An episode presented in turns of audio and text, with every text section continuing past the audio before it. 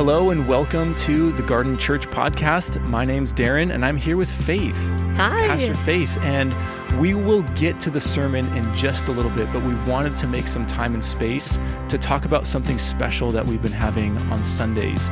And it's a new song that Pastor Faith, you and your husband Josh wrote, and we've shared it with our community. Tell us a little bit about it. What's the name of it? Yeah. And where did it come from? Yeah, so it's called We Need You. Um, and I, I'm going to root this in First Corinthians two, when Paul says, "My message and my preaching were not with wise and persuasive words, but with a demonstration of the Spirit's power, so that your faith might not rest on human wisdom, but on God's power." Um, the, the first thing that was written for this song was the beginning of that bridge section that says, "We don't need better plans. We don't need clever thoughts. We need your Spirit, oh God."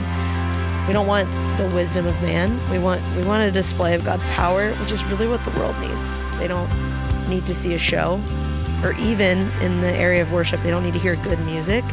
They need to see a display of the power of God. So it came from that heart cry. And then the beginning of the song kind of sets up this space where we invite Holy Spirit. We open our hearts. We clear out all the distractions, the things that get in the way, and then just simply cry out for more of him. And it's this this longing to be a, a space where the Spirit would rest mm-hmm. as a community. Yeah, I love that. That's such a the heart and core value of Garden Church. Exactly. Knowing that the Spirit is present, like he's welcome to the party and we get to celebrate. And I so appreciate the beauty and creativity that you've been cultivating, not only with worship, but just something that we can invite the rest of our community into. And it's so cool when, when uh, in the recording of this song, it's the first time that we shared it. And it's like people have been singing it for weeks. Yeah. And it was just such a cool thing to experience. And so we're so happy for those of you that have experienced that with us on a Sunday morning. And we want to see just more original songs being birthed from this place um, that you're talking about, just being saturated in the Holy Spirit. So we are welcoming you to stick around after the sermon, where you can hear a live recording of the song, We Need You. And I hope it blesses your heart.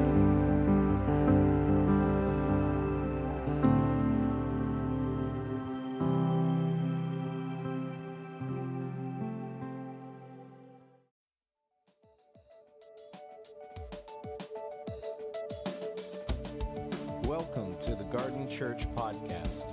The following message was previously recorded at the Garden Church in downtown Long Beach, California.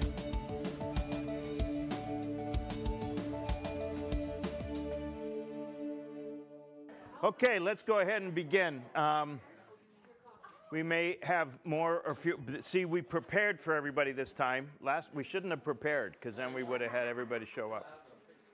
Um, but they'll. No, no, this is early for the garden, so.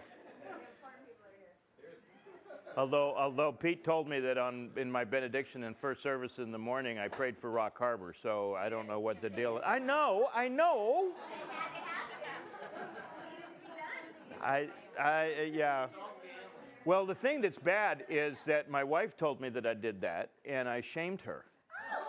There is no way that I did that. I am going to listen to the tape, because I did not. Because in my head, I heard garden. But but now everybody else is lying. It's a, it's a, yeah, well, see. Yeah, yeah, it's like, it's a, you know, play the game uh, on, on football. No, pass interference. Uh, but anyway, let's, um, let's hope, open uh, with prayer, and then we'll uh, we'll jump in.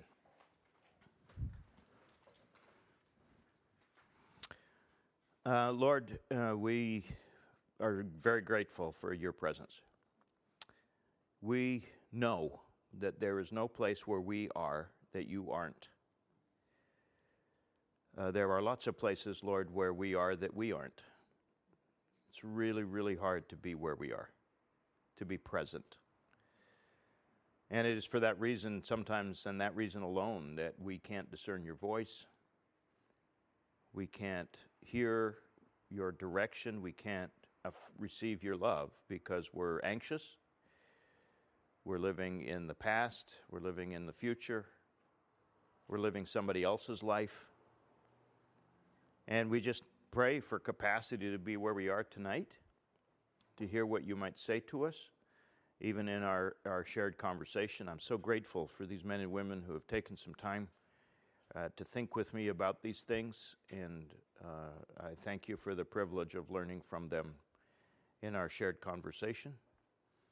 So, Spirit of the living God, speak to us uh, as you will, as you wish. Uh, I pray, O God, very particularly for those who are here tonight, for one reason or another, have come to the conclusion that hearing God's voice is what so other people get, and they don't. I just ask you, Lord Jesus, to um, blow their socks off somehow. Give them a, a, a, a tuning in of the frequency of their soul to the voice of your great love. And I pray that you would help us uh, as we walk through these things tonight to hear what you might say to us in them. In Jesus' name, amen. So uh, last week we uh, kind of walked through a general framework of what it means to to uh, to hear God's voice, what the general parameters or or, or um, understandings of that are. Uh, in terms of uh, its its um, uh, um, kind of foundation in Scripture and so on and so forth. One of the things that I, I uh, wanted to circle back around on briefly, and you can see the kind of the uh, brief uh, outline of where I thought we were last week, that is that um, developing this conversational relationship, that's Dallas's language, but I think it's really kind of what we want. What I'm, what I'm, maybe I should say this, what I'm trying to kind of push back against is the notion that the only time we hear God's voice is when we need direction. Uh, because very often in those kinds of scenarios, we have not trained our ear to hear in the normal, so that when we need it in the what we think is abnormal, we have no way of discerning whether it's his voice or not. Uh, and the second thing that kicks in is we often want to hear God's voice for our purposes rather than for his purposes. We think that if we know what God wants, like I said last time, that, that somehow we'll make the right decision, we'll win the lottery, we'll marry the right person, take the right job, buy the right house or whatever, and then everything will be wonderful thereafter. And the point I was trying to make last week again is that the hearing of God's voice, whatever language that, whatever you, we understand that to mean, is really part of a whole life of walking. It's not just a discrete moment. It's part of a of a of a being. And the reason I want to come to that is that we live in a world that is sustained by God's voice. If you are alive, you have heard God's voice. You exist by the power of his word. I need I need you to sit with that. Because like I, I said, I talk to people a lot, a lot of times that I'm, everybody else, but not me.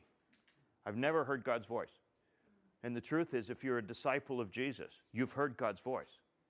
You can't have come to a saving awareness of who Jesus is except that you've heard his voice.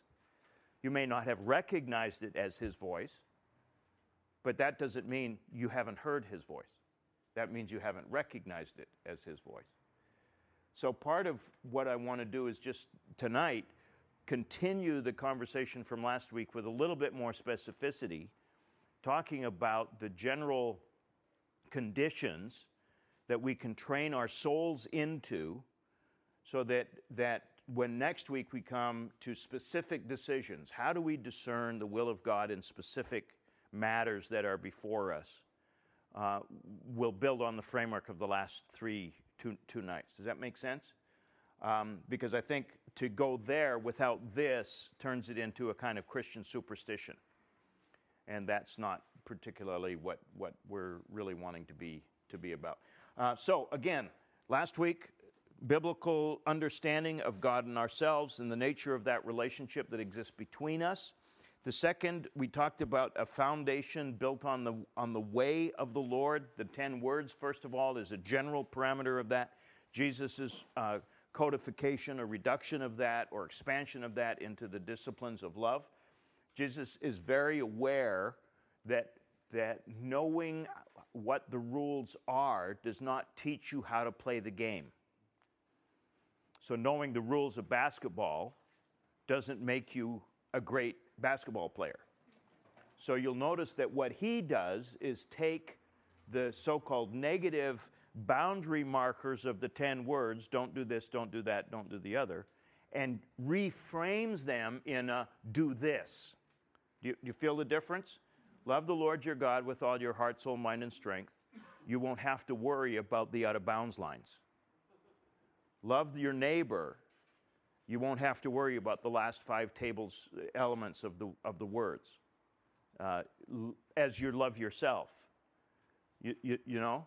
So so th- that dynamic is there. He's reframed it in the po- in a positive way. So any there's no question that we have enough to know how to live well and successfully in shalom already. We need not hear one other single thing from the heavens. We already know enough. We have already heard enough of the word of the Lord to know how to live wisely and well, right?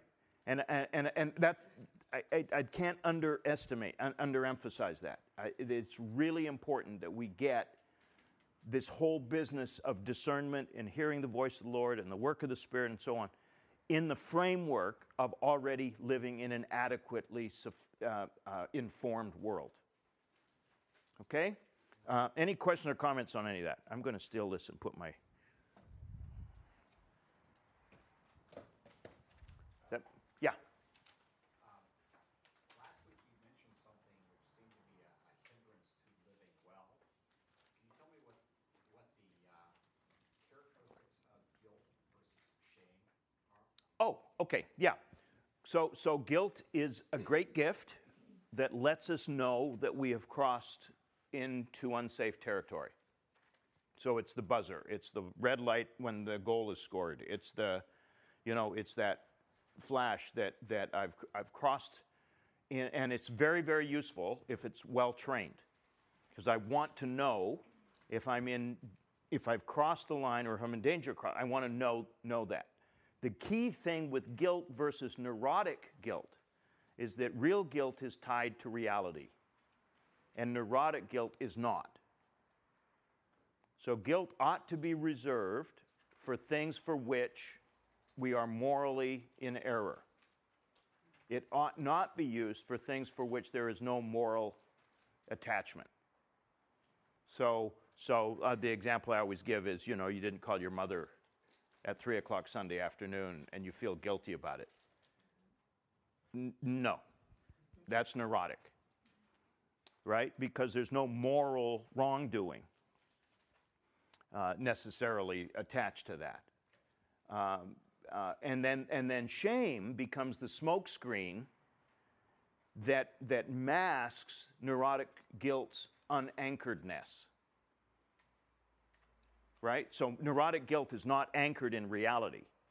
We feel guilty for things for which we ought not feel guilty. Shame changes the subject and makes it not about the behavior, but about us. So you're a shameful person. Y- you deserve to be disqualified, et cetera. And so, so when we're dealing with shame, we no longer we we we no longer there's not there's nothing you can do about shame, because it's not anchored in reality. There's nothing you can do about neurotic guilt because it's not anchored in reality. So it's this catch twenty-two. That, that is used to manipulate and control behavior. Real guilt is very, very easy to deal with. You, you receive the forgiveness that God has already offered. You act in repentance, and you're good to go. Okay, thank you. Does that make sense? Yeah. And it's the shame piece, by the way, that disables a lot of our hearing. Right? Because if I'm ashamed, I'm not going to come to God.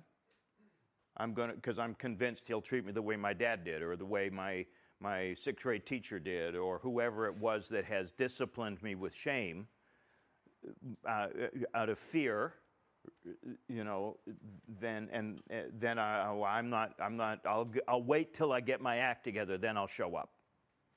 Which means that you'll never get your act together.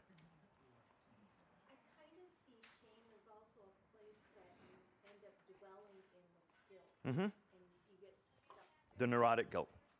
Yeah. Yeah. Yeah.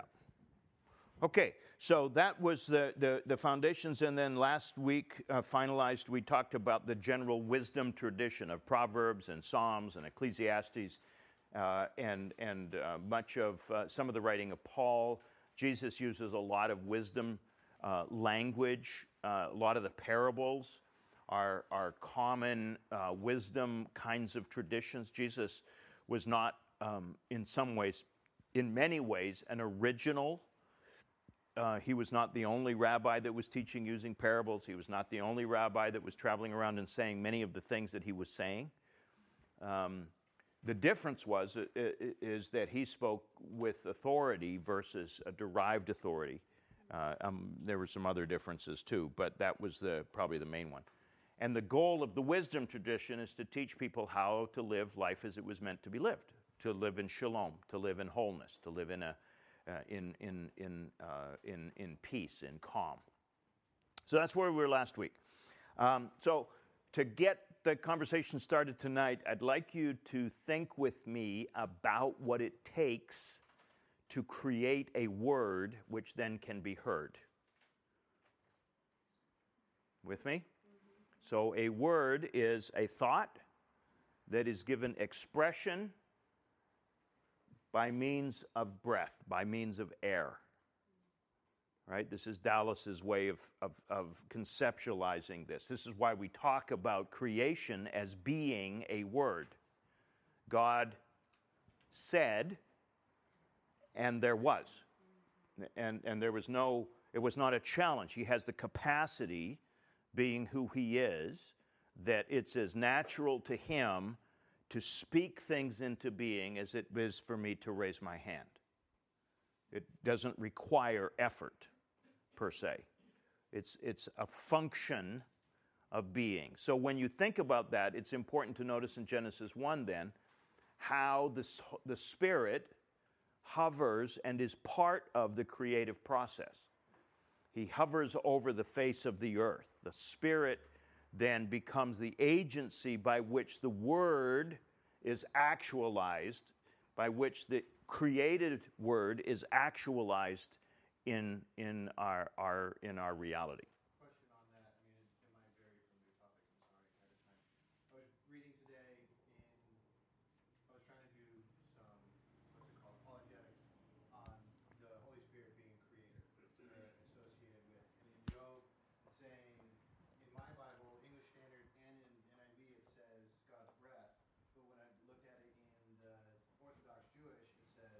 Ruach. For the Spirit, yeah. Is it, where is that translation lost or?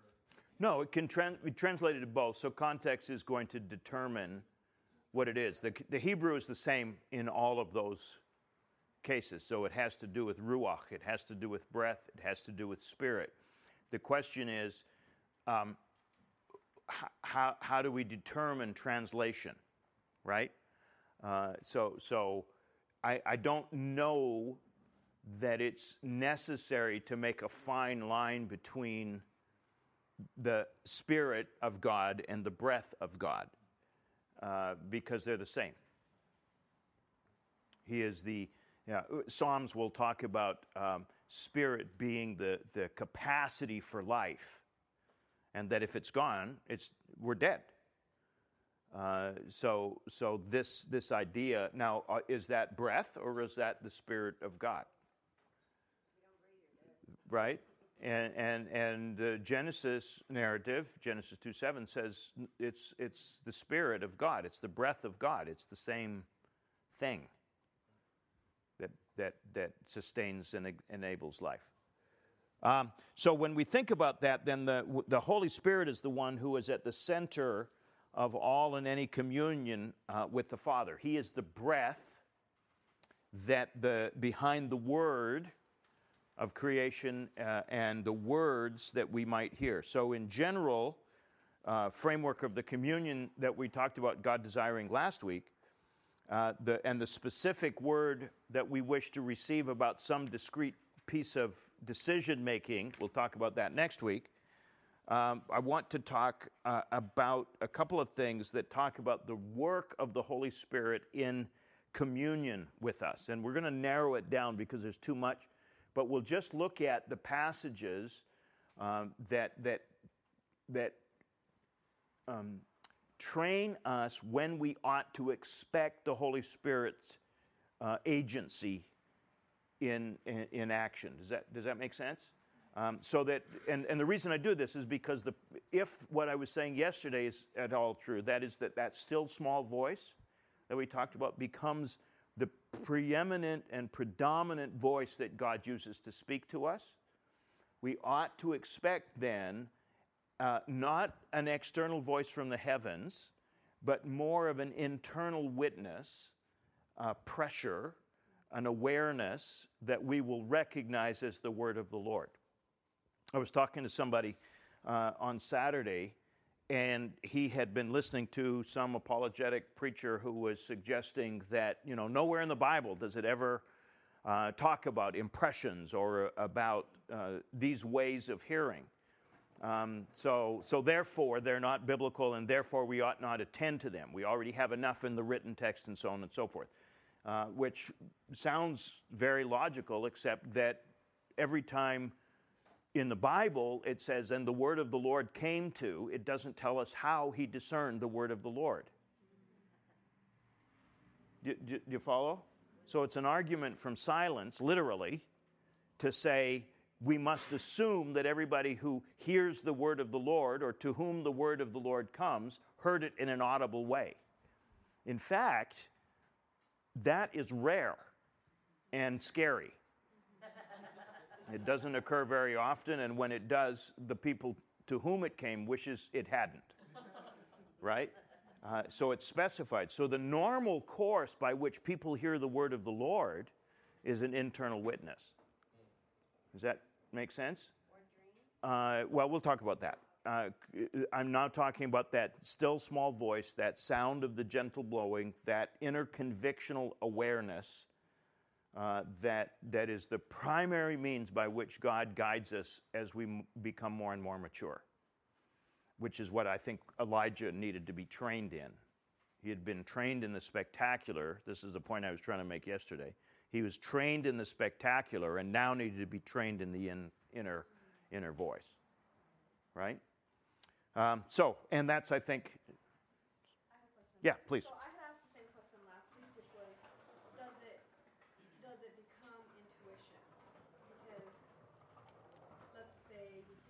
Yep. Yep. You, yep. It's like, okay, it's not just, it's not just, it's not just God talking to me, but it's also like, okay, I, I know that this is this is what's good, this is what's wrong, this is what's what's to happen. I I would not be at all surprised that when we get down to it, and we'll talk more specifically about this next week, okay, we will finally come to the conclusion that there is not often a lot of f- real discrete difference between the varying ways of knowing things, okay, the varying ways of hearing things. So if you are held in existence by the word of God, who else's voice would he use to speak to you, right, but yours, okay, right? And how do how do we, sometimes then it's that intuition. Sometimes if I took a heads bowed, eyed closed, raise your hand survey, my guess is that almost everybody in the room has at one time or another come to an awareness of something external to you without being told it. So something happens to a relative, something happens to a friend at work, a spouse, and you know something, you don't know what it is, right, but you know that something has occurred. Right. So my other question is, is that sometimes like I get either like a flashback or what feels like deja vu. Mm-hmm.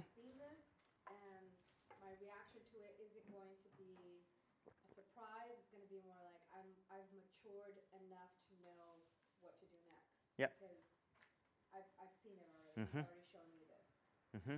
And and because of the, the mystery in which we're dealing, even with how the brain works, yeah, in all these things, it's almost impossible to be uh, arbitrary or dogmatic on what is or isn't. So the question for me, and we'll, this is why I think we'll start start with the Spirit here, is is it true? Is it anchored in reality? Does it ha- 'cause the, the voice often is not enough by itself.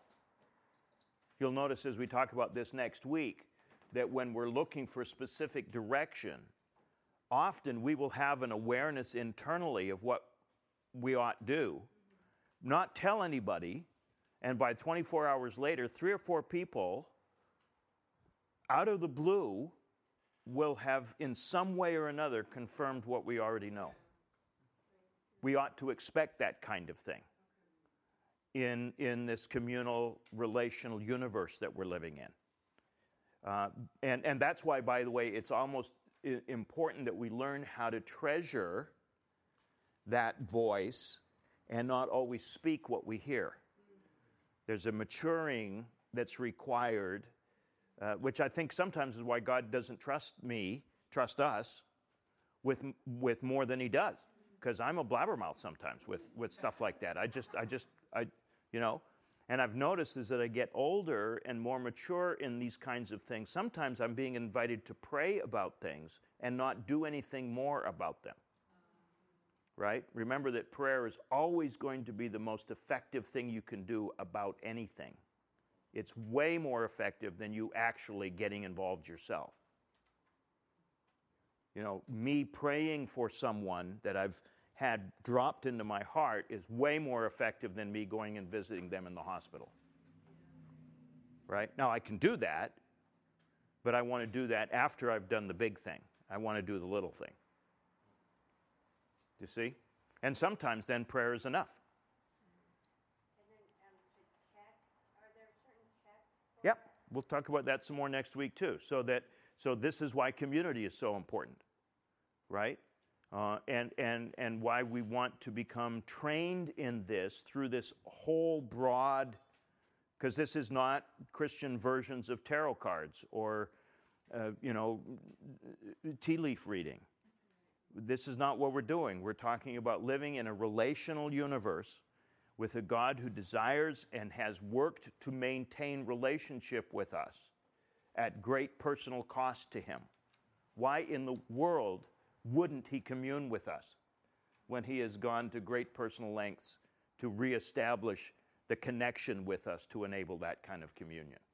We are, after all, intended to be His image. Of course He will commune with us.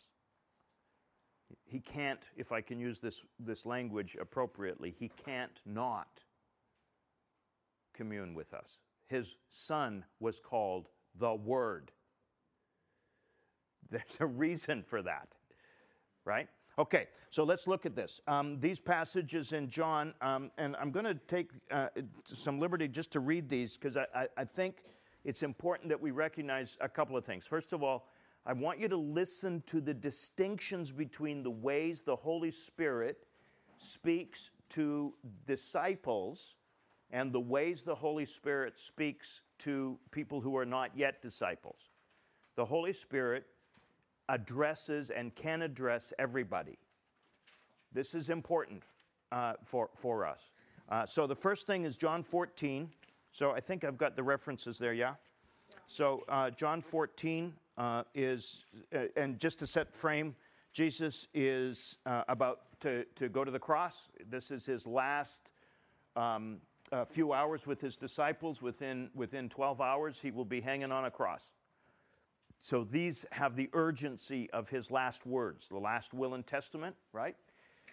And this chapter begins with this famous, you know, bridal Uh, declaration. Don't let your heart be troubled. You believe in God, believe also in me, in my Father's house, et cetera. And then he goes on and talks about going away and then says this in verse sixteen and seventeen. Um, I will ask the Father, and He will give you another helper that He may be with you forever, namely the Spirit of truth, whom the world cannot receive,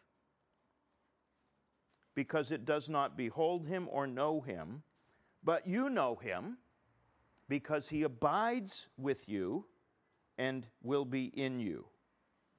This is incredibly powerful language. So notice what He is giving, giving uh, his disciples the promise of here. Uh, first of all, I'm going to ask the Father, he's going to send you a comforter, a helper, a, a, a parakaleo, one called alongside to help, is the literal translation of helper. Uh, and it's used technically to, to refer to a, a defense attorney. Uh, it's been translated comforter, uh, a variety of ways. So the work of the Holy Spirit uh, in, in this particular way is, is uh, to one, one who's brought alongside, right? Uh, that said, then, his primary role is to be the Spirit of Truth. Spirit of Truth. So he becomes the plumb line, the arbiter of what is true and what is not. The more we attend to the Holy Spirit, the easier it will be for us to discern when we're listening to something on the radio or from a sermon perhaps or, or reading something in a book, that something's off. We may not know always how it's off, but we will be able to tell that it's something's out of tune because it doesn't resonate with the truth that has come to dwell in us. The Holy Spirit, then, is, is what makes true things true. Remember, the Holy Spirit is the, is the space between the atoms, between the protons and the new in the in, in, a, in a molecule. The Holy Spirit is in that blank space. He is the agency, the atmosphere, the environment that we exist in. This is Paul in um, Colossians, right? This is John, uh, Moses in Genesis. So this Spirit hovering, filling the spaces, he now comes to reside in us and helps us to recognize in a world of falsehood what is true and what is not. That's his, by the way, if he does nothing else, that's worth the money right there. Because we, we live in a world that sometimes is challenging, right? To, to make that distinction. Again, this is all in the backdrop of the kinds of things we were talking about last week. But so he is the Spirit of Truth. And he says the world cannot receive him. Why not? Because it doesn't know him. Truth is a relational characteristic. Not, not up for grabs, not defined by persons. It's not like I get to define truth. It's that I get to be defined by truth. It exists external to me, and by relationship with the Holy Spirit, Jesus says, I can become a resident for this Spirit of Truth who will abide with me and will be in me and in us who are his disciples. And Jesus said, if I don't go away, he won't come. And he'll tell us why that is in a few minutes, but right now that's the that's the reality. Uh, does that make sense? So that's the first one, and, and probably the, the foundational one for the for the set. Any any questions or thoughts on that?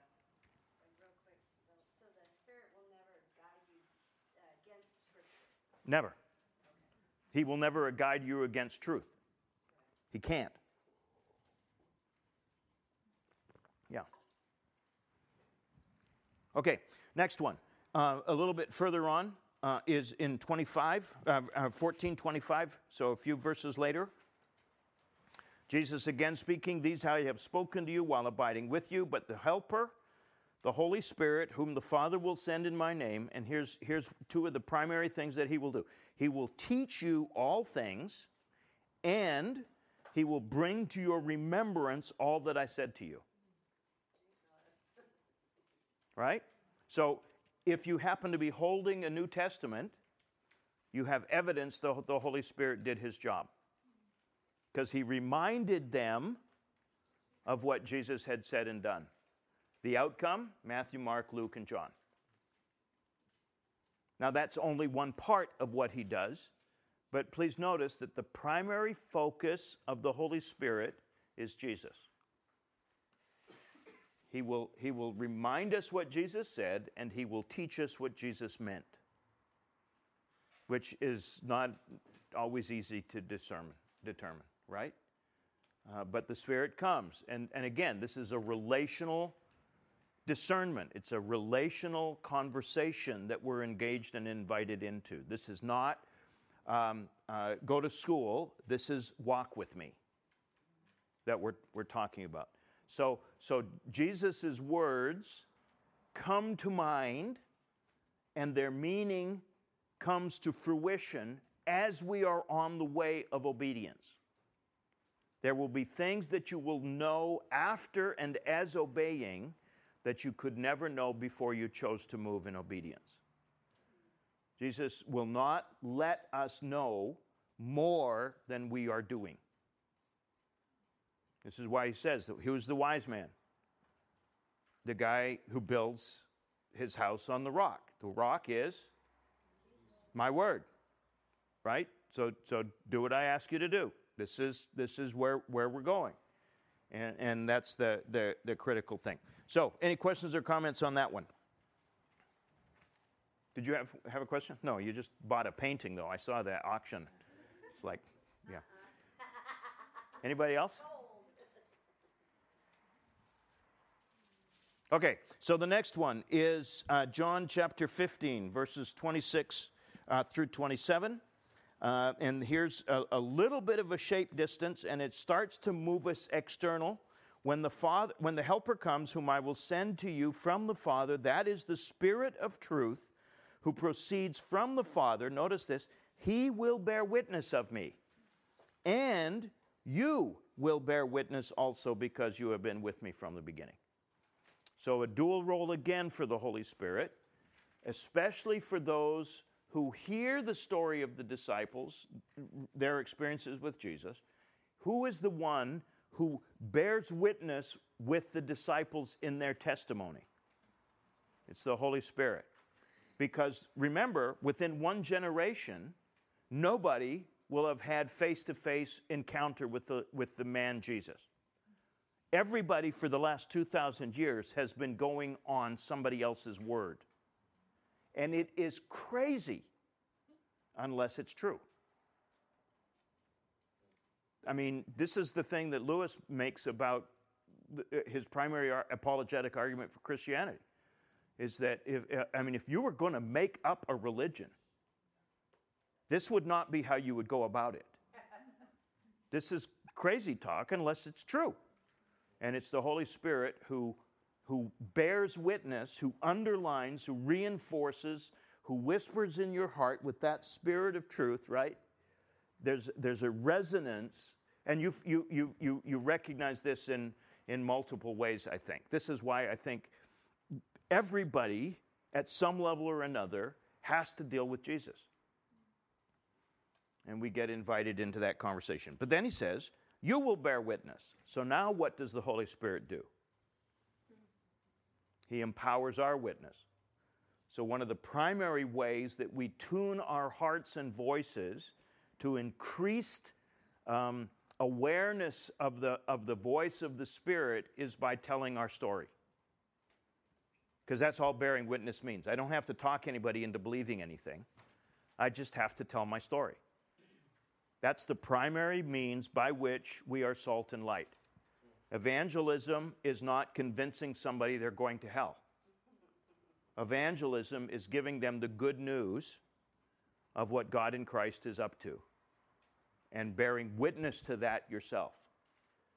And it is the Holy Spirit that not only reinforces that for you, but empowers that in in in, in your work. And, and the more we engage in that storytelling exercise, the more our hearts and ears and lives are tuned to discerning what else he might say to us along the way. That makes sense? I should mention, by the way, back to the, I, I, I didn't think of this. We rarely, I shouldn't say that, probably more, more, uh, uh, uh, more than we ought, want to find out why something is not true. So rather than just taking the discernment of the Spirit and saying, I don't need to listen to this anymore, we keep on listening to see if we can figure out how it's off. And that's where we start to get in trouble, I think. Uh, and I'm not saying that we ought to be naive, that we ought to be un- uninformed. I'm just saying that it should be for us enough that there's a resonance. Uh, I, don't, I don't know. I, I don't I don't know. I don't need to do this anymore. Because it's not like in, any of us in the room don't know what we ought to be doing. I don't know about you, but I just don't have a lot of time for stuff that's not true. Do you? I, I don't need to know how it's not true. I just don't like listening to out-of-tune pianos. Why, why would I keep trying to make Moonlight Sonata sound good on an out-of-tune piano? Right? Uh, so, that said, let's go back. Um, bearing witness to the truth of and about Jesus and empowering the witness of the disciples, John sixteen, six through eleven. And here's where we get, so notice the, the bridging now as we move out of fifteen, uh, the Holy Spirit's now Uh, utilizing our voice as he reaches out into the world to bear witness to the reality of Jesus, right, through our story. Uh, and now here's where he works in the world. He, uh, verse um, eight, when he comes, this is chapter sixteen, when he comes, when the Spirit comes, he is the one who will convict the world concerning sin and righteousness and judgment. Concerning sin, because they do not believe in me. Concerning righteousness, because I go to the Father, and you no longer behold me. And concerning judgment, because the ruler of this world has been judged. So notice the work of the Spirit here now is now external. It's in the world, and his primary task is to do what none of us have the capacity to do, and that is convict the world concerning sin. The closest we can ever get on that is condemning the world for their sin. That's not helpful. The Holy Spirit is able to talk to somebody, as he has done with us in the room, and underline the damage that we are doing to ourselves in a way that doesn't shame us and in a way that doesn't cause us to lose hope. That's what condemnation does. It shames us and drives us away from hope. Conviction always has hope built into it. Conviction always has a capacity for new built into it. This is why the Holy Spirit's the only one who can be, um, who is able to genuinely speak to those who are in the world uh, uh, concerning concerning their, their lifestyles or whatever. Um, and this is this is a, a, a delicate point, uh, uh, especially because we, we do live in a in a time in which uh, many of our brothers and sisters um, seem to think the primary structure of evangelism is shaming and condemning the world for their sins, whether it's um, uh, sexual behavior or whether it's um, uh, um, greed or whatever whatever the, the, the lists are. We become experts then in other people's sins. And we're not going to be very helpful if the outcome is the kingdom that we're after. Because uh, the best we can do... How do you feel when somebody comes to shame you for what you're doing? Does it work to change behavior? No. It does not. In fact, often it will ossify and paralyze us in that behavior, if for no, even if we know it's wrong. I will persist in doing it because you've told me to stop. Right? I mean, that's because the pride kicks in, you know? And and so this is why the Holy Spirit is really, really good at that kind of heart, open heart surgery. He doesn't kill the victim. He he he is he doesn't have a log in his eye, so he's useful at identifying and removing splinters. I'm not so much, right? Um, so this is his strategy. Then he convicts the world concerning sin, and please notice, the sin is what? It, do you, you have Bibles there? Notice what it says. Because what? They don't believe in me. So the Holy Spirit is not really concerned whether people are sleeping with their girlfriends or shooting up or sleeping with whomever else. He's not very worried about that. How does that make you feel? right? Not, not, at, not, not at this level, because that's not their worst problem. That's how they're probably trying to manage the pain of their worst problem, which is that they don't believe in Jesus. They're out of alignment with the fundamental D N A structure of the universe. That's their problem. So what if they want flexible Jesus? They know Jesus, but they want flexible Jesus. Okay, and here's where the Holy Spirit now does the other work of conviction, okay. Right? Because, because again, sin is no longer God's problem. It's now your problem because it's damaging you. And and it's how much cancer do you want to live with, right? And the Holy Spirit's the one now. And then, and then, now here's where the trick comes in. We who are spiritual can come to a brother, sister who have sinned, who have slipped and fallen, who have stumbled, and help restore them in a spirit of meekness, right? Well, it, it means gentle and teachable and broken and weeping, and not finger pointing, lifting, not shaming. Right? Um, and, and this is this is really really hard. We're we it's much much easier to maintain distance and point fingers. Right? So the Holy Spirit's primary job, number one, concerning sin, is to help people come to an awareness of the truth and the reality of Jesus. That's the sin. That's the missing of the mark. Then concerning, he says. Um, righteousness. And why? Because I go to the Father and you no longer behold me. So what or who is the standard of right behavior? Jesus is gone. So the Holy Spirit now, the Spirit of truth, comes to the world and helps remind them that they are better than what their behavior is leading them to be. He comes to them and says, this is not how things ought be. So I, for, whenever I, I, I, I don't, they don't need to be believers to have a resonance of an awareness that this isn't how things are supposed to be. That's the work of the Spirit, right? But then concerning judgment, because the game's already over. The, the ruler of this world has been judged, and it's the Holy Spirit that underlines the decisions you make about number one and two, Jesus and sin. Uh, Jesus and, and, and righteousness really matter. So does this mean that Satan will never repent? I don't know how you get that from there, but he probably won't. Because he's already been judged. Yeah, I know, uh, yeah, I don't know. It's not. I don't think it's talking about him at all. Could be.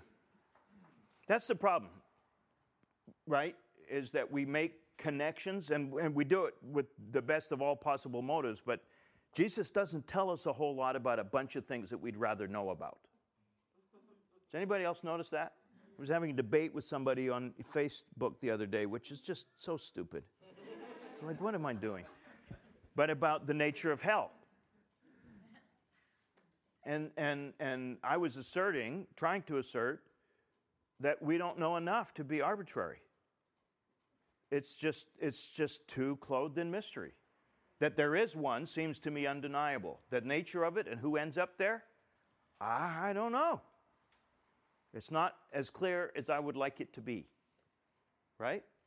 Uh, and so failing its clarity, I try and force artificial clarity, which it ends up not being very helpful, because then all of my enemies end up there. That's what it's good for. Um, right? Well, remember, Satan is an ambassador of God. Right? He's part of the court of the Elohim, the, the, the council of God. His task is to do what? Test your grip on your identity. That's Genesis two, three. It's Job one and two. It's Jesus in the garden. Um, I was under the impression that she said earlier, the, and he refers to the ruler of this world as referring to Satan. Yeah, I know. And and the problem is that he doesn't say that. He just says the ruler of this world. Is, that, is he implying Satan? I don't know. That's the that's the difficulty, because there. There, it, it, it, a, a lot. I'm going to get into so much trouble. Well, Scripture says that Satan is the ruler of the world.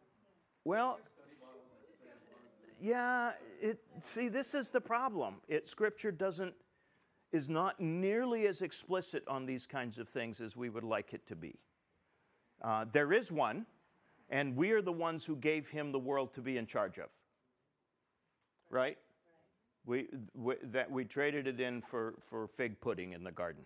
I discovered that it's figs, actually not an apple, just in case you want to know.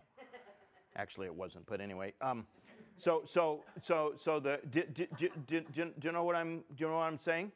So as we get to this, it's it's this invitation um, to to to let the Spirit do in the world what He only is capable of doing, and uh, it, the rest of that gets gets sorted out as we as we go along.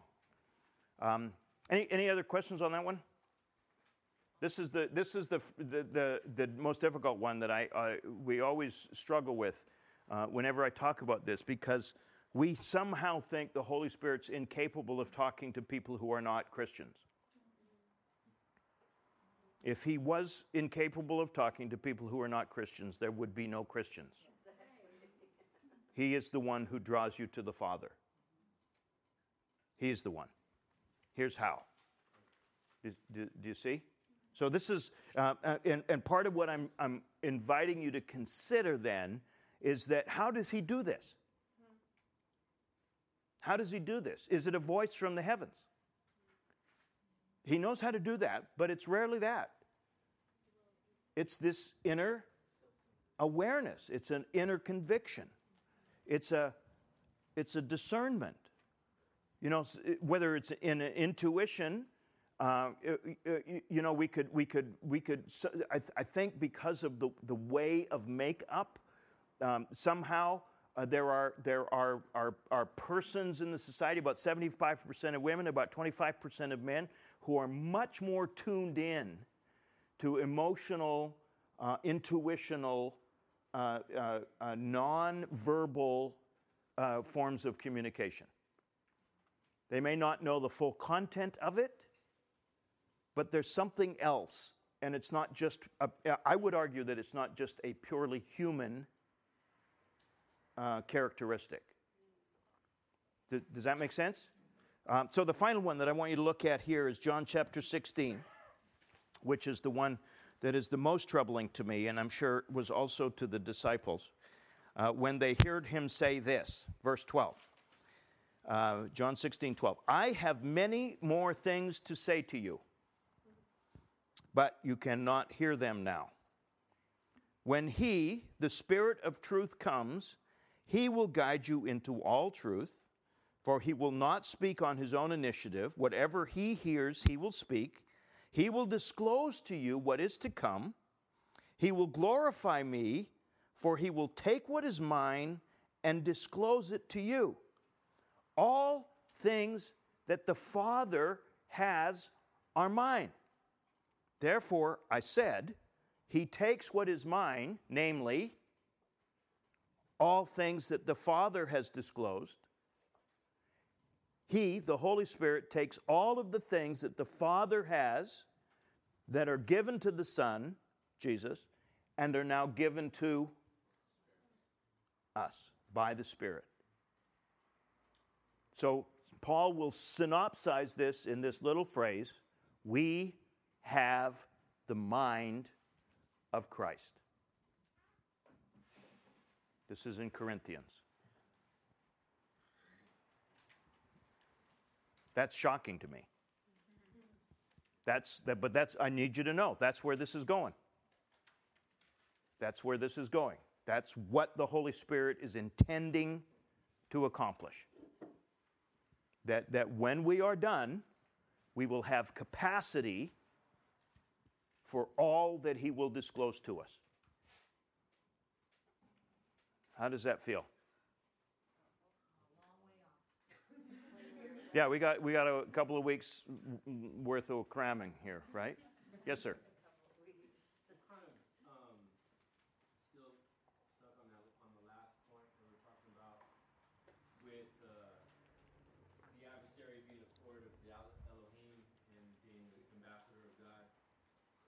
Also, um,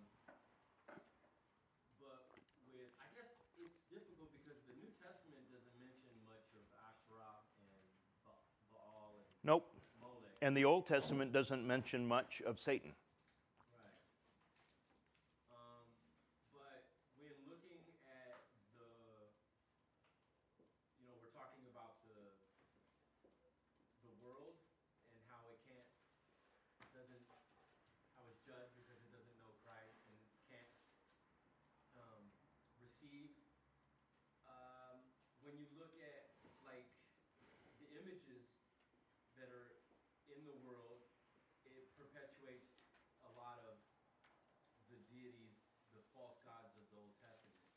So, for instance, in pop culture, you see a lot of Egyptian um, mythology, mm-hmm. or, you know, yep. you see worship of Isis and Osiris, and you see... In various forms, yeah. In various forms, yeah. And you see Ashtaroth and... and yeah. And so, but I think that's what the Holy Spirit comes, ideally, and remember... We're, at this stage, I don't want to be too strong on this one, but we're the ones who are letting the team down. Christians? Yeah. Who is responsible for the world going to hell in a handbasket? Because we're the ones who are the salt. We're supposed to be preserving it. We're supposed to be the ones who, by absorption into the culture, are redeeming and restoring it.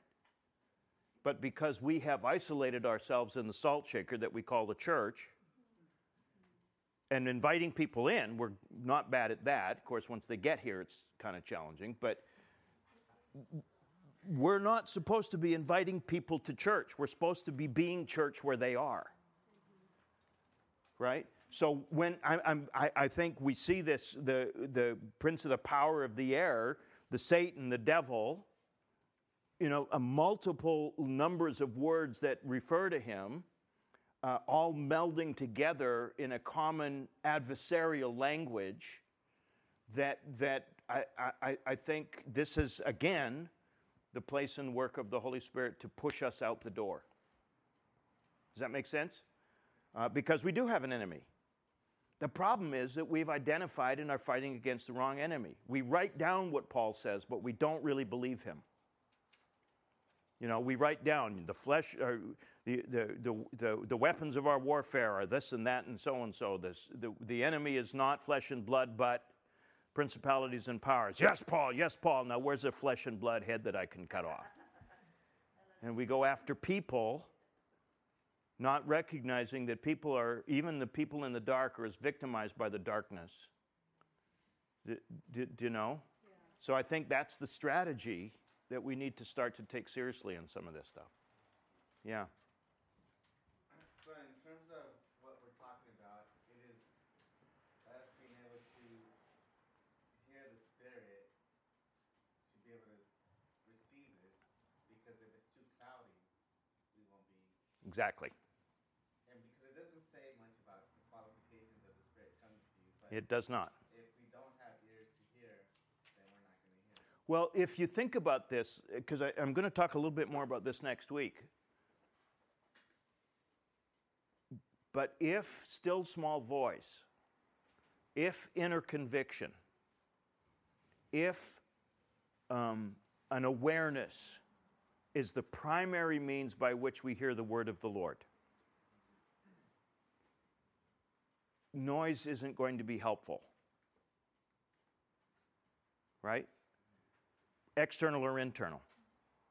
In fact, when I'm giving people direction on, on this, often my, my primary assignment to them is I want you to go, doesn't have to be a long time, fifteen, twenty minutes sometimes, depending on, on, on the back, backdrop, right? Go, go to a quiet place. Don't put on your worship music. Don't open your Bible just yet. You can take it with you, but I want you to just to sit still and invite Jesus into the calm and still. Let the mud settle and see what emerges. Because my guess is, for the most part, you probably already have heard the word of the Lord. It's just that it's been masked by the other noises. You said it really well on Sunday, the sound of the things. Yeah. And in order to get clarity on that, in order to hear that, I need to be still myself. And because we're so terrified of the silence, we rarely ever get us, ourselves to the place where we're willing and able to hear it. But then we say we can't hear. Well, turn the T V down. Whatever the T V is, right? I'm excited to say that you've taught me something very important. Um, a lot of times you say that a lot of people get in the car and don't even have the option to have silence because your radio is just always on. I have definitely made it a point to have hmm. my radio off. And so when I get in the car, I will make a conscious decision if I want to turn it on or not. And I think yeah. that was something that was really powerful for me spending yeah. time in the car. Yeah. Really cool. Yeah. We carry noise with us. We carry it with us. And that makes this discernment process really challenging. It seems so simple, but it's not really that simple. Yeah, I think the, the way to say it might be that it is simple, but it's not easy. Right. Would that be a way to say it? You know, because because it is. I mean, it, it, children can do this. Notice, notice that Eli could not hear the voice of the Lord, but Samuel could. What are the possibilities of, you know, being in that place of still silence and inviting God to talk to you? What is the possibility of the enemy talking to you? Good. We're going to talk again some more about that next week. This is my advertisement for coming back next week. Yeah, it's going to be, we're going to be three-hour marathon next week. Um, yeah, yeah. Um, uh, uh, very, very, very, very, very, very, very slight. The question was, in that silence, what are the possibilities of the enemy talking to you? And and and what will and and it. Uh, in my walk with people, it's rarely the enemy that is dis- the most distraction. It's usually our own voices that take us. Yeah, yeah, our own thoughts take us. But once one, this is the gift that Jesus gives us here in the Spirit, because it's very easy to recognize where the lies are now. Uh, when when I hear, and, and and all I have to do is just okay. I've heard I've heard something. Let's just take a step back. Is it true? And what's my response to it? So, is it shame? Not from God. Right? Is it? Does it have hope built into it? Okay. That that that, that could be a resonance. Does, does that make sense? So so even in, in the possibility of that um, uh, uh, uh, subtle voice, that whisper that Lewis talks about in uh, Screwtape Letters, for example, if you're familiar with that.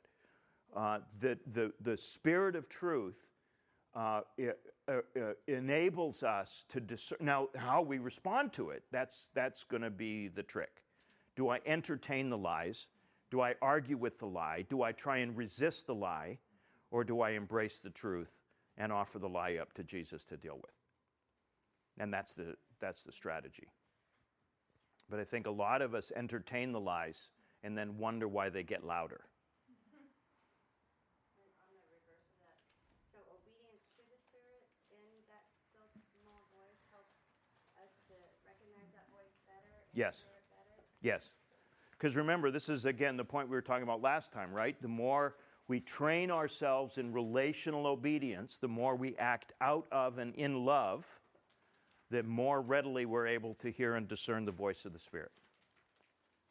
So those are the, the backdrop things. So uh, please notice then um, uh, in, in Psalm nineteen, so this is where I'm just uh, tracking along here.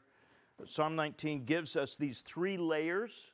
So, so we have this backdrop of the Holy Spirit. Psalm nineteen, I'm going to go back to kind of an old school model here. Uh, and and just underline this, if if you, you've noticed this, um, it says, the heavens are telling the glory of God, the firmament is declaring the work of his hands, day to day pours forth speech, night to night knowledge, reveals knowledge, there is no speech, there are no words, but their voice is not heard, but their word, their testimony, their line, their sound has gone out through all the earth. Their utterances to the end of the world. In them, for example, he has placed a tent for the sun, which is as a bridegroom coming out of his chamber. It rejoices as a strong man to run his course. Its rising is from one end of the heavens, its circuit to the other end of the heavens. There is nothing hidden from its heat. So He says, even if you miss the message of the stars, you can't escape the heat of the sun, which is the declaration of God's glory. So, primary means by which God speaks in the world today is creation. And Paul says, Romans one, that in creation there is a sufficient witness to come to a certain kind of awareness about who God is. So we ought not, as disciples, ever be afraid of full exploration that science gives us of creation. Lately, I have been having conversations with people, and also from teaching in a public school setting, just become uh, aware of um, uh, gender identity language, you know, using he pronouns and stuff in, in academic papers and, and things. And so I've been speaking to uh, people lately in the spiritual context that really have trouble um, with the masculine um, identity of the Creator. And, and I say that, you know, using that again, he is beyond that. that right. Both, you know, female, and then something even more, more than that that we don't even know. You know. And, yeah. Um, but, and these people tend to, the, the ones that I'm thinking of and I'm speaking with, they, they tend to kind of use um, the inspiration of creation and, and mother language and like the womb and, and, and, and life and things like that being uh, the, the origin of creation. And yeah. Such. And so I'm looking for a more articulate way to uh, engage in these conversations and, and without denying them or, you know. Yeah, so I, I I think the problem that we have is you got to use some words. Yeah. And as soon as you use some words, you exclude people who don't use those words. So when I talk in gender-inclusive language, I have no problem doing that. God is bigger than gender. It takes both male and female to image him. So any language we use about God is representative and metaphorical. It's not true. He is not male. Right? Uh, that said, we still have to use words. So I don't I, I don't mind shifting the language as best I can to accommodate it, but at some level, I don't want to, I can't allow, I can't get myself caught up in trying to say exactly the right thing so that nobody ever misses anything. Because as soon as you choose X, then, then, then. And I, I don't know how to get past that, uh, except to, to say, again, this is a, a, a, a place at which I want to invite the Holy Spirit to assist in the clarification and the working through this. That's the wonder I love about creation, is that creation is, is, is above gender, right? The sun isn't gendered, but it is bearing witness. And this is the language that Paul uses in Romans to suggest that, in fact, there is sufficient witness to bear, to, to underline the reality. Paul makes the same point in Acts chapter seventeen, that it is in Christ, in him, that we exist, that we live and move and have our being. So that said, the next passage here is um, uh, following along. Notice we have the Son, then he gets to verse seven. The law of the Lord, the Torah of the Lord is perfect, restoring the soul. The testimony of the Lord is sure, making wise the simple. The precepts of the Lord are right, rejoicing of the heart, rejoicing the heart. The commandment of the Lord is pure, enlightening the eyes. The fear of the Lord is clean, enduring forever. The judgments of the Lord are true, they are righteous altogether. They're more desirable than gold, than much fine gold, sweeter than honey, and the drippings of the honeycomb. By them their, their servant is warned. In keeping them there is great reward. So we have the revelation, the Word of God that is creation, and now what? The way, the Torah. So that is not all that God has left us, although both the psalmist and Paul suggest that would be enough for people who have ears to hear and eyes to see. But God has not left us with an unexplained universe. He has given us Torah, the way of the Lord, that enables us to know how to live rightly. We talked about that last week. So we have this second layer. But notice where he goes next. Who can discern his errors? Acquit me from hidden faults. Keep your servant back from presumptuous sins. Don't let them rule over me. Then I shall be blameless. I shall be acquitted of great transgression. Let the words of my mouth and the meditation of my heart be acceptable in your sight, O Lord, my rock and my redeemer. So in addition to the word of the Lord that is creation, the word of the Lord that is Torah, what do we have? That inner convictional awareness of the Spirit who, who, who speaks to us places of error, speaks to us places in which we have missed the boat. Does that make sense? So here we have this invitation through this, uh, and this is where I think at some level we have to come to a deep level of trust and awareness that God is going to help us with these levels of discernment over time. The other piece, I, I wanted to come back to your question because I think it's a really important one. That is, when we do calm down, when we do become still, do we not at some level create a level of susceptibility to another voice? And that, uh, I will argue here in a minute, is the place of community. So that we can run that by somebody in our community group or, or a pastor or somebody who can help us. I heard this. Does this sound like Jesus to you? Remember that Jesus said over time, his sheep will be so familiar with his voice that they will not follow another. That's what we're after. The training of our heart to his voice, to his words, to the letters in red, if you will, so much so that if we hear another shepherd's voice, we're not attracted to that other shepherd. It, it, that's not our shepherd. There's no resonance there. It's the, it's the Greek mythology. Remember the story of uh, the guys sailing by the islands of the sirens? Remember that story? And it's like the sirens, the, the, the song of the sirens is so... so attractive that uh, ships are, are sailed into shipwreck. And so you have, I think it was, uh, who was it, Ulysses, that stuffed up his ears, right, and tied himself to the mast so that he wouldn't be dragged off them, make sure nobody, you know. And then you have, who was it? Um, do you remember? Yeah, Odysseus. Uh, yeah, oh, so, so that guy, right? Odysseus. Odysseus, whose song was so sweet that he was not attracted to the song of the siren.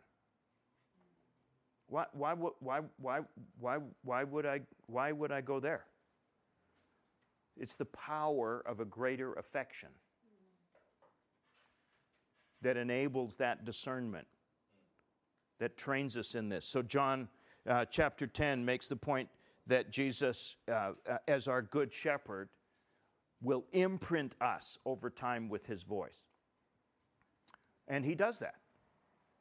Uh, and particularly as, as we tend to this. And this is what the passage, Jesus then becomes the word of God above all other words. So Hebrews chapter one, um, you know, in which in which the writer there uh, says, in times past we've heard from the prophets, but now uh, uh, he has, uh, let me just read it directly because my my I'm too tired to. God spoke long ago to the fathers and the prophets in many portions, in many ways. But in these last days, he has spoken to us through his Son, whom he appointed the heir of all things, through whom he has made the world. And he, the Son, is the radiance of his glory, the exact representation of his nature. He is the one who upholds all things by the word of his power. Right? So this is, again, echoed in, in Colossians and Ephesians. He, is the, he, the Son, is the sustaining power by word of creation. So John ten, uh, one through six, that my sheep hear my voice and so on. John one, the word became flesh and dwelt among us. All of this language, all of these ways of saying, in addition to, so we have the, the, the creation as the backdrop, we have the, the, the Torah as the backdrop. We have the individual word of witness as the backdrop. We have the, the life of Jesus. We have the words of Jesus.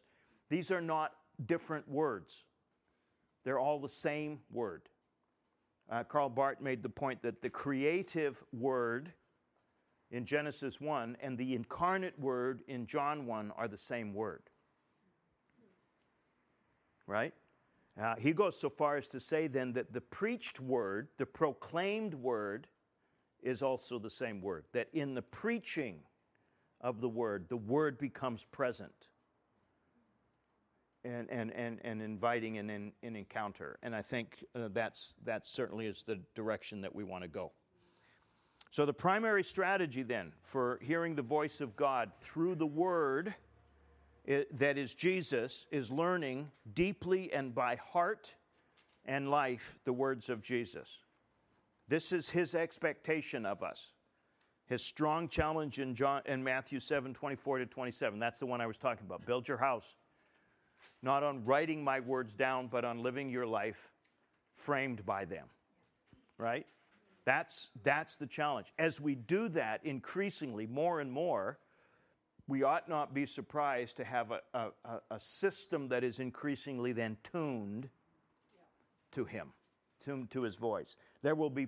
Um, I'm, I'm walking with somebody uh, now for about ten years, uh, and and we have noticed we he he was just recently um, uh, transfer. Well, he got a job in a different state, so he's left, and so we went back over the ten years of our conversations. We were meeting for breakfast once a month for ten years, and and and in in our conversation, uh, we just noticed how his how his what he listens to in music, what he reads for entertainment, what he goes to in movies, the bands that he listens to have changed dramatically, and not just because he's ten years older. He's, he's increasingly aware of the lies, right? And and and moving. Now, now that's not because I'm a brilliant teacher and I met him once. It's because the Holy Spirit's a brilliant teacher. It's because, I, well, I'm not convinced. Um, but it, it helps that as, again, he has he has soaked himself and saturated himself in the words of Jesus. He's made it a point to memorize the Sermon on the Mount, right? And that then becomes a, a plumb line. That becomes a, a marker by which he, he, he, he runs his life. He's got chunks of Scripture that he is committed to memory. He, he, he will never... ever be bored. I just need you to sit with that for a minute. You know, uh, like I, I mentioned, I think last week uh, uh, in Dallas, uh, Dallas Willard's uh, um, um, um, memoir that John Ortberg and others have been have been writing. They they recount the story of how, for a period of of a chunk of time, uh, a, a few months. He woke up every night at two o'clock in the morning, woken by the Spirit. Remember, we talked about this. And just meditated on the Lord's Prayer. Just think about a life that is shaped by those phrases. Do you know? And please notice, this is a different than, okay, through the Bible in a year. As good as that is, that's stone skipping over the surface. The Lord's Prayer for an hour, from two o'clock in the morning till three o'clock in the morning, for six or eight months, that's soul-shaping. Do, do you see? And that's that's what we're talking about. My sheep recognize. They know my voice. They won't follow another. They could no more follow another than, than Odysseus would sail into the into the rocks. When when when you when you hear the sweet sound of home, there is no other sound that will be attractive to you. And, and this is this is the framework, right? So when it comes to discerning, then we can ask, how does the Holy Spirit actually do this? Right? And here's where just some, some pieces that I put together down at the bottom here. How is the Holy Spirit heard? And we'll talk about this uh, uh, briefly. Uh, he's heard in community. You, you, sooner or later, we're going to need community. This is Acts chapter thirteen and fifteen. The group discernment process helped to clarify and, uh, and, and focus the word of the Holy Spirit to individuals. So in Acts chapter thirteen, somewhere in their journey, Paul and Barnabas had been spoken to by the Holy Spirit to engage in a mission They didn't do anything about it until the Holy Spirit spoke to the community, the church at Antioch, and said, "Separate out for me Paul and Barnabas to the mission to which I have already called them." Do you notice that? So as a confirmation, they didn't, they didn't do anything with it, as far as we can tell. They waited until the community likewise heard, and, and, the, and even though the Holy Spirit had spoken directly to the community in that way, they didn't do anything about it until they'd prayed about it together. So this is not a one and done. This is not a, I need to wear blue socks today. This is, this is a, a serious, deliberative, intentional, engaged discernment as a, as a group that we're after here. That group discernment process. If you're interested in that, uh, Ruth Haley Barton has written a couple of wonderful books on this that, uh, that um, uh, would be worth picking up. Ruth Haley Barton. It's called uh, Transforming the Soul of Your Leadership. Is one of them, and um, Discerning God's Will Together, I think, is the other one. It's really good. So then, the Holy Spirit also addresses community primarily through charismatic gifts. So we see this in First Corinthians twelve and fourteen, things like words of wisdom and knowledge, prophetic words, tongues and interpretation. All of these things can, can, can focus prayer, can give direction, can shape understanding, but none of them are to be received in isolation. So if you hear a prophetic word, and this is part of our life at the Garden right now, right? Our prayer training involves what? Listening. Yeah. Listening. And and and as if you're prayed for at the Garden, inevitably at some point we're going to we're going to say something like, "I'm not sure. This might be me. If this doesn't resonate with you, let it go." Right? We, we're we're, we're going to hold this tentatively. Nobody's writing a book on this. So it's it's not, I had a prophetic word to quit my job and move to to Fresno, which is actually what it did take. But that's a whole other thing. Um, um, it, it, it, it, it, it, no, no, no. This is a process. If that's out of the blue, it's probably out of the blue. If it's one of three or four voices that I've heard, I probably need to start to think and pray into this more intentionally. Do, do you see? So even a charismatic gift. I grew up in a classical Pentecostal church with, with charismatic giftings of various kinds. Uh, and, and I had wonderful pastors who, who, who pastored those expressions. Uh, and and it, was, it was healthy, right? Uh, you, you, you, and can it be misused? Of course. But just because it can be misused doesn't mean that it should never be used. So in, in through charismatic gifts, and again, usually in community, usually this is going to happen in smaller group settings, like community groups, rather than the larger group setting of a Sunday morning, just because of the discernment process that's required and, and the relative maturity, immaturity factor Uh, that may misprocess things. Remember, again, Mary didn't have a prophetic word. She has an angelic visitation. And what does she do with it? She doesn't do anything with it. That's the proper way of processing things that come. Because if it's God's word, it's God's burden to fulfill, not yours to make happen. Does that make sense? So then the other piece, uh, people who are gifts. Sometimes you will hear the word of God, and you will have noticed this. I notice this sometimes when I'm preaching, that I will say some things that I had never intended to say. It's it's not quite an out-of-body experience, but I will be, and any I, I think any of you who have had conversations with people, you will be sitting across the coffee table. You will be, and you'll find yourself saying things, and it's like, where in the world did that come from? Well, now you know where it came from.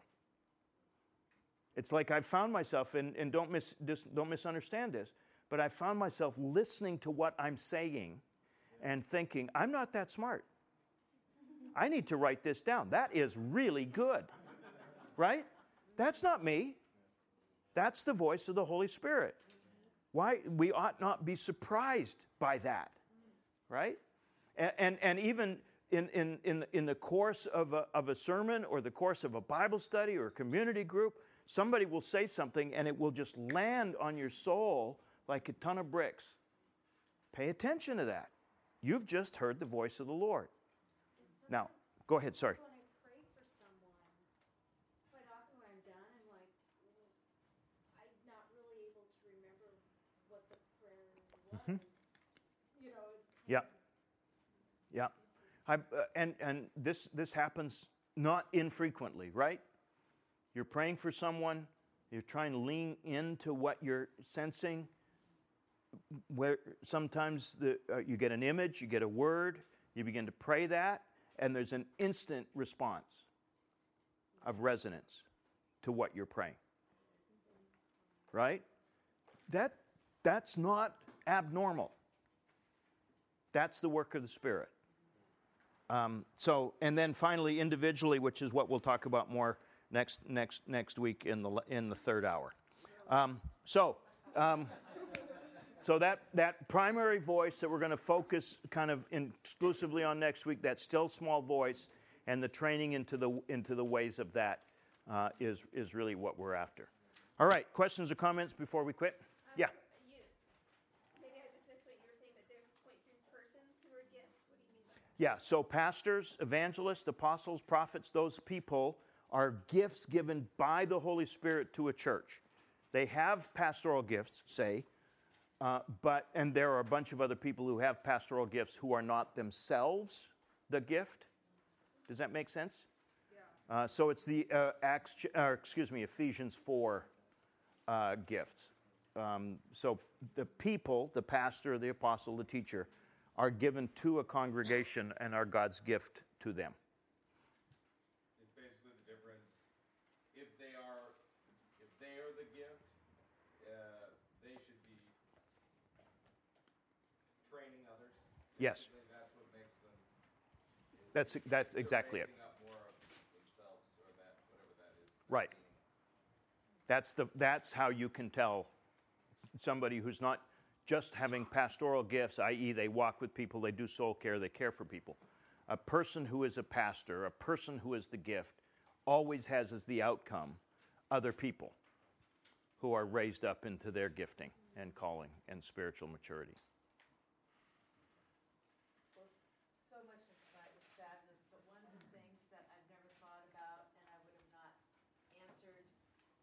Someone is a non-believer, does the Holy Spirit reside within them? I would have never thought yes, and I think that is fabulous news. Yeah. Well, he doesn't probably reside in them, he can hear their voice, but he can speak to them. Yeah. He can commune with them. Never and does. Yeah. Before, but I thought it was so cool. Yeah, yeah.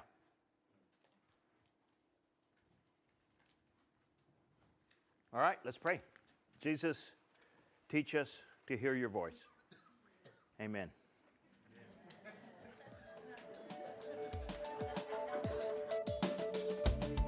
Thank you for listening to the Garden Church podcast.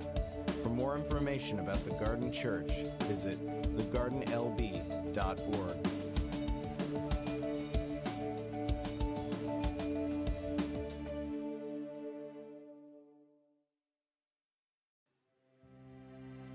Our hearts are open. Our hearts are open.